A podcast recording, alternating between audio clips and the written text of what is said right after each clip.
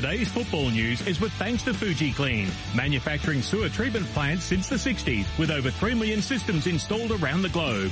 Call 1300 733 619 or visit fujiclean.com.au. Time to talk all the football news, and as always, we're joined by producer James Clark. Morning, Clarky. Hey, boys. Happy Easter to you all. Yes. Hello, James. Done and dusted, and Yeah. uh, I'm sure a man who had a very busy Easter watching uh, lots of uh, football is our former Socceroo, uh, Scott McDonald, who's on the line. Morning, Scott. How are you? Good morning. How are we? Very well. Good. Yeah, happy Easter to you, Scott. You um, obviously you you were busy watching, but also coaching football.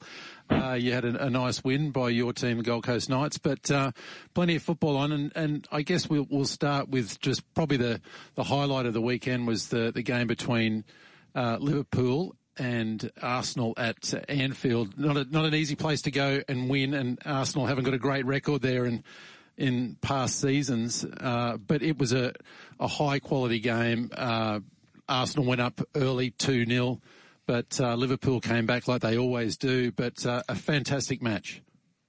Yeah, I mean it's a funny one, isn't it, uh, Clark? You you have to probably answer this one. Is it a point gained or is it uh, two drops?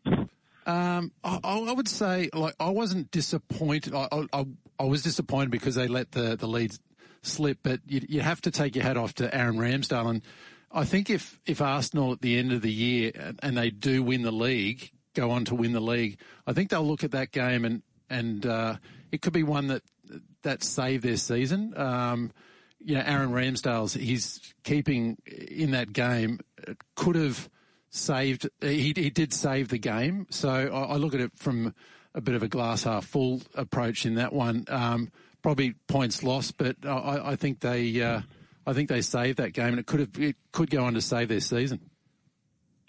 Yeah, look, I, I agree in a sense. I think they're very lucky to even get a point in the end, obviously with Ramsdale and, and those saves. Um, but what a wonderful game! It was so entertaining, wasn't it? Um, you know, the game's never done at Anfield as well, even though you're 2 0 up. I think if Arsenal could have seen it out to half time, it might have been a little bit different. Um, but then, even then, when you, Salah misses his penalty, you're thinking, well, the gods are with Arsenal here, um, and they're going to get through this. But um, uh, Liverpool just kept coming and banging down the door and got their opportunities. And yeah, like I said, I think um, Arsenal were, were pretty lucky in the end to come away with a point the way that um, Liverpool finished that game off. Yeah, and Man City had a win as well. T- Kevin De Bruyne, 100 assists. Erling Haaland just continues scoring goals. Uh, Chelsea lost again.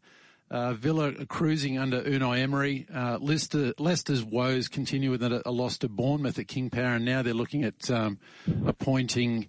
Uh, who is it? Um, Smith, isn't it? Dave Smith. Dave- yeah, Dean, Dean Smith, Dean Smith, the uh, the ex Norwich, uh, Villa and Brentford manager until the end of the season, but uh, Jesse Marsch apparently pulled out of the race, so they're in a bit of uh, turmoil at the club. E- Um, easy game this weekend. Uh, Man, Man City. We might be seventeen dollar outsiders, but I've got a good feeling about this. One point from our last eight games, but this is the turnaround game. I think. Yeah, I'm done picking you guys. I think you are too. So, so I'm done with you. I, I think you're down, unfortunately, as particularly if Dean Smith's taking the job now. I think it's been a real shock. I think uh, Leicester will look back at this and think shouldn't have got rid of Brendan Rodgers for as bad a season as it's been. I just think, you know, I, have a lot of respect and and I've seen Brendan Rodgers work and just felt he still could have got a little bit more. I think panic stations were just pressed, and there's been a lot of that in the Premier League. Unbelievable the amount of losses of jobs. I think it's 11 or 12 managers that have lost their job in the Premier League this year. It's just absolutely mental. Um, but I guess it has been a crazy season, uh, particularly down that bottom half, and we keep seeing it. And, and none more so than Crystal Palace winning 5-1 away to Leeds. What a performance that was. And I guess I'm saying you should keep Brendan Rodgers, but let uh, Crystal Palace go and get Roy Hodgson, and, and they get that result and, and feel justified. So, but I tell you what, there's a few more twists and turns to, to be had down that bottom half of the table um, before this is done. I feel. And uh, just off the field, uh, Scott, we were mentioning earlier in the show this incident, uh, the um, match that Liverpool played when uh, Constantine uh, Hatzidakis, the assistant referee, was approached by uh, Liverpool defender Andy Robertson, and uh, he has elbowed uh, him. It appears to be the case. That seems to be fairly common ground. I think uh, Yeah. no one condones that, but uh, a lot of people are thinking, well, surprised it hasn't happened earlier, and perhaps now's a, a tipping point where some rules can be put in place such that these people aren't approached in such an aggressive manner. Yeah, look, I, I think we forget sometimes, even as a player, as a coach, um, these guys are human beings as well, so they're they're not uh, able to sustain fully uh, and be non-emotional at times. I think um, sometimes you just don't know what's going on in personal lives or, Mm. or how much pressure they're under. Uh, but look, we, we still can't condone what he did. Uh, if he has, you know, thrown an elbow at, at a player, it's, it's not right. But obviously, Andy Robertson going up to him, we don't know what he said to him either. Um, there's a lot of context to be sort of to still come out, I guess. Um, but the, if the vision's there and it's in black and white, then you can't hide away from that. And we've seen what happened to Alexander Mitrovic, you know, Fulham, you know, touching the the official uh, in that Manchester United game and what he got. So I'd fully expect the, there's going to be a hefty ban for, for the linesman as well uh, coming his way. Uh, but yes, I, think we have to, to look at that and look. We only need to look at where I'm at right now at Football Queensland and. Um, the struggle for them is real in terms of the amount of referees that they actually have on board, and, and it's becoming less and less. And um, you you would have to suggest it's because of things like this, and in terms of the the abuse referees take. It. I'm probably just as bad as anyone else doing it as well, you know. So it's um the emotion rides high when you're in the game, and the competitive juices flow. But we've also got to remember to. To, to think that these guys are human beings as well and need to be treated correctly. Yeah, I was pitch side uh, for that Roar game against Newcastle Jets the other night, and there was a VAR decision when when Henry Hore went down in the box, and and Matt German, uh, Jurman from uh, Newcastle, uh, quite a nice guy off the field, but on the field he's got that white line fever, and he uh, absolutely gave it to Alex King. Uh, the he was the fourth official at the time on the sideline, and they're under enormous pressure. These officials, aren't they? To and you know when you have got players in your face, it's uh, it, it's a it's not a nice thing to to see. Uh, just you know th- th- they don't get the space, do they? Um, and I, I, guess I, I get the the players' perspective as well because there's a lot on the line. Um, but the, there does need to be that sort of tempering of emotions, doesn't it? It's it's, it's a difficult one to balance. Yeah, absolutely. Um, look, and Alex King's probably the best referee in the A League He for is, me, yeah. uh, and, and probably the nicest guy you could meet because he does try and talk to the players, and that's what's probably always lacking. And and in terms of the relationship between officials and, and, and players, that the, problem is that they just don't try with the players. They don't come and try and build relationships. They don't come before the season starts and talk to refer- uh, talk to managers, talk to players, um, try and get a better understanding of what they feel needs to be done. You know, if there was a little bit more communication, I think that would help everyone um, and build relationships. Because if you kind of know the guy, like Alex King will go out his way to talk to you, and you, you certainly have a lot more patience then um, in terms of those types of referees that will sit down with you or, or maybe admit, you know, personally at times that they might not have got that right. I think that helps because in that you do see the human side then. But I think sometimes when officials just put their hand in your face, um, they're just as guilty at times um, to to not actually get the situation as well. And and I think sometimes they can talk it down, but choose not to. Uh, like Faghani's the biggest one in the A League for me, who's been brought over from from Iran and doesn't understand the culture of uh, of of being here or understanding how to officiate with the individuals within the game. And that's a big problem for me, and, and that antagonizes and infuriates people um, in terms of just you know treating players like five year olds doesn't work either. No, you're right there. Um, now, a couple of points just before we get on to the Champions League, which is on this this week, uh, Wednesday and Thursday morning. Uh, United won. Uh, Manchester United won, but they, they've lost uh, Marcus Rashford to injury. How big an effect is this going to have um, for their top four chances?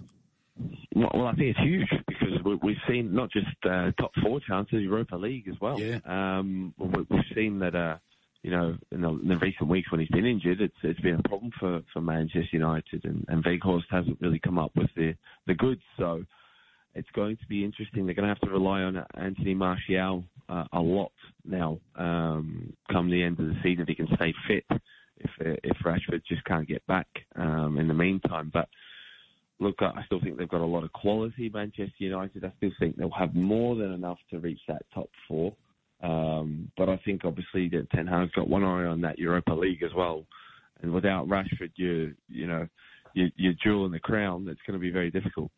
Uh, Celtic won the Old Firm Derby, uh, pretty much uh, wrapped up the Scottish Premier League title, uh, and I think you got three out of your four legs in the in the multi-up. Uh, just disappointing with, uh, with, with Newcastle in that game. They they just absolutely ran away with that game, didn't they?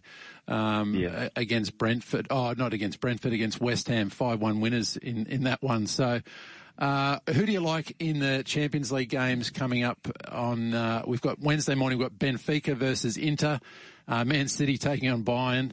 Uh, and then on Thursday morning, we've got AC Milan taking on Napoli, which will be an absolute beauty, and uh, Real Madrid taking on Chelsea. Yeah, look, the, the, the, it's getting tougher. I tell you, there's some big teams left now, and none more so than that cracker Manchester City versus Bayern Munich. You know, Bayern Munich got, now got Tuchel at the helm, uh, got a good win uh, over the weekend. Tough win away from home at Freiburg. They, they lost there earlier in the week in the cup, got knocked out. Had a you know, convincing win against Dortmund the week before. Uh, Manchester City just keep rolling on and well, this is a really interesting one, but I think Manchester City at home, they will get the job done. They'll get the victory. Um, I believe as well Benfica at home, a tough place to go. Yeah. yeah the Stadium of Light over there. Managed to play there myself, and it was a wonderful stadium, wonderful atmosphere, and I think they'll turn it on Inter Milan. Not doing so well in the league, um, but still in this Champions League, uh, you know, got a draw to get through in the last legs. Um, but I think Benfica will win that one. Real Madrid's just too strong for for, for Chelsea um, uh, in that one as well. So look, I think, and then you've got the, the Italian all Italian tie as well. Milan, Napoli, uh, Milan coming away as well, winning four 0 away to to Napoli in the league only last week, mm. but. I think Napoli will turn that one round. I think they'll get a victory in that one. So there you go. That's probably the surprise one out of the four. Beautiful. And before we let you go, Scott, what what was your favourite ground that uh, in Europe that you played in? What was the what was the best atmosphere? I know you mentioned Benfica, and I know it's on a, on a lot of people's bucket list to to go and watch a game at Benfica. They got terrific fans, but uh, what was your favourite? Look, it's hard to look past Celtic Park. Obviously, I'm biased in that sense, but um, obviously, travelling around Europe was, was wonderful, and the Nou Camp was amazing. Um, as you walked walk down the tunnel, down the hill, sort of down the little slope, there's a, a little chapel on your right hand side that you see in there, and there's a couple of players, you know, praying before they go out. But I think the San Siro for me was the one. I think just in terms of yeah. the, the aura and the history of that that stadium itself, and, and walking out um, was just unbelievable. Um, because I, you watch a lot of Serie A growing up in Australia as well. Um, and watching the great AC Milan teams, and I think that was, and at that time when we played them, they were European champions, so that was that was just an amazing event. Yeah, it's a, it's a pretty special town, Milan. It's uh, it's a football town, no question. There's uh, wherever you walk around, it's just it's just surrounded by football flags, scarves, everything. So uh, it's a big town. But uh, good luck in your your multi this week. Uh, we'll we'll be cheering on Benfica, Man City, uh, Napoli, and Real Madrid, and we'll chat a bit later in the week. Thanks, boys. Have a good one.